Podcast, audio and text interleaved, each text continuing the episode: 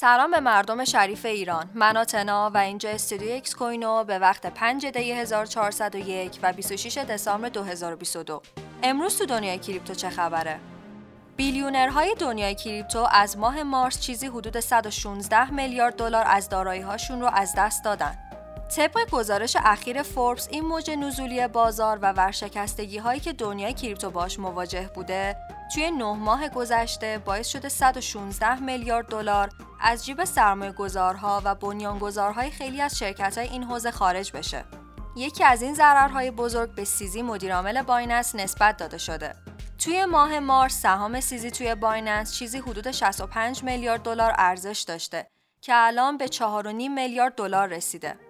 توی این گزارش اسم کسایی مثل برایان آرمسترانگ مدیرعامل صرافی کوین بیس و همینطور کریس لارسن بنیانگذار ریپل هم به چشم می‌خوره و این افراد هم به همین نسبت ضررهای سنگینی رو متحمل شدن. هکرهای کره شمالی از طریق 500 domain فیشینگ تعداد زیادی NFT رو به سرقت بردن.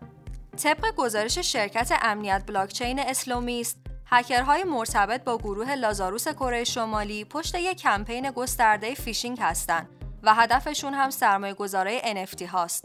این افراد برای این کار از حدود 500 domain فیشینگ استفاده می‌کنن. مثلا سایتی رو دارن که وانمود می‌کنه یه پروژه مرتبط با جام جهانیه یا تعدادی سایت دارن که بازارهایی مثل Rarible و همینطور OpenSea رو جعل می‌کنن.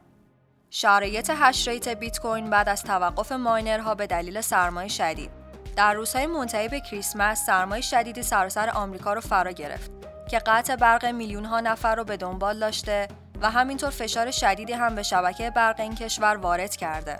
حالا این اتفاق باعث شده که خیلی از ماینرهای تگزاس که بخش قابل توجهی از hash rate رو به خودشون اختصاص دادن برای کمک به برق کشور فعالیتشون رو کم کنن که همین امر باعث کاهش hash rate شبکه شده و hash rate ی که معمولا بین 225 تا 300 exahash در ثانیه است به 170 رسیده.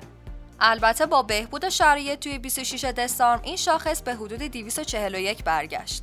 ممنون که همراه هم بودین.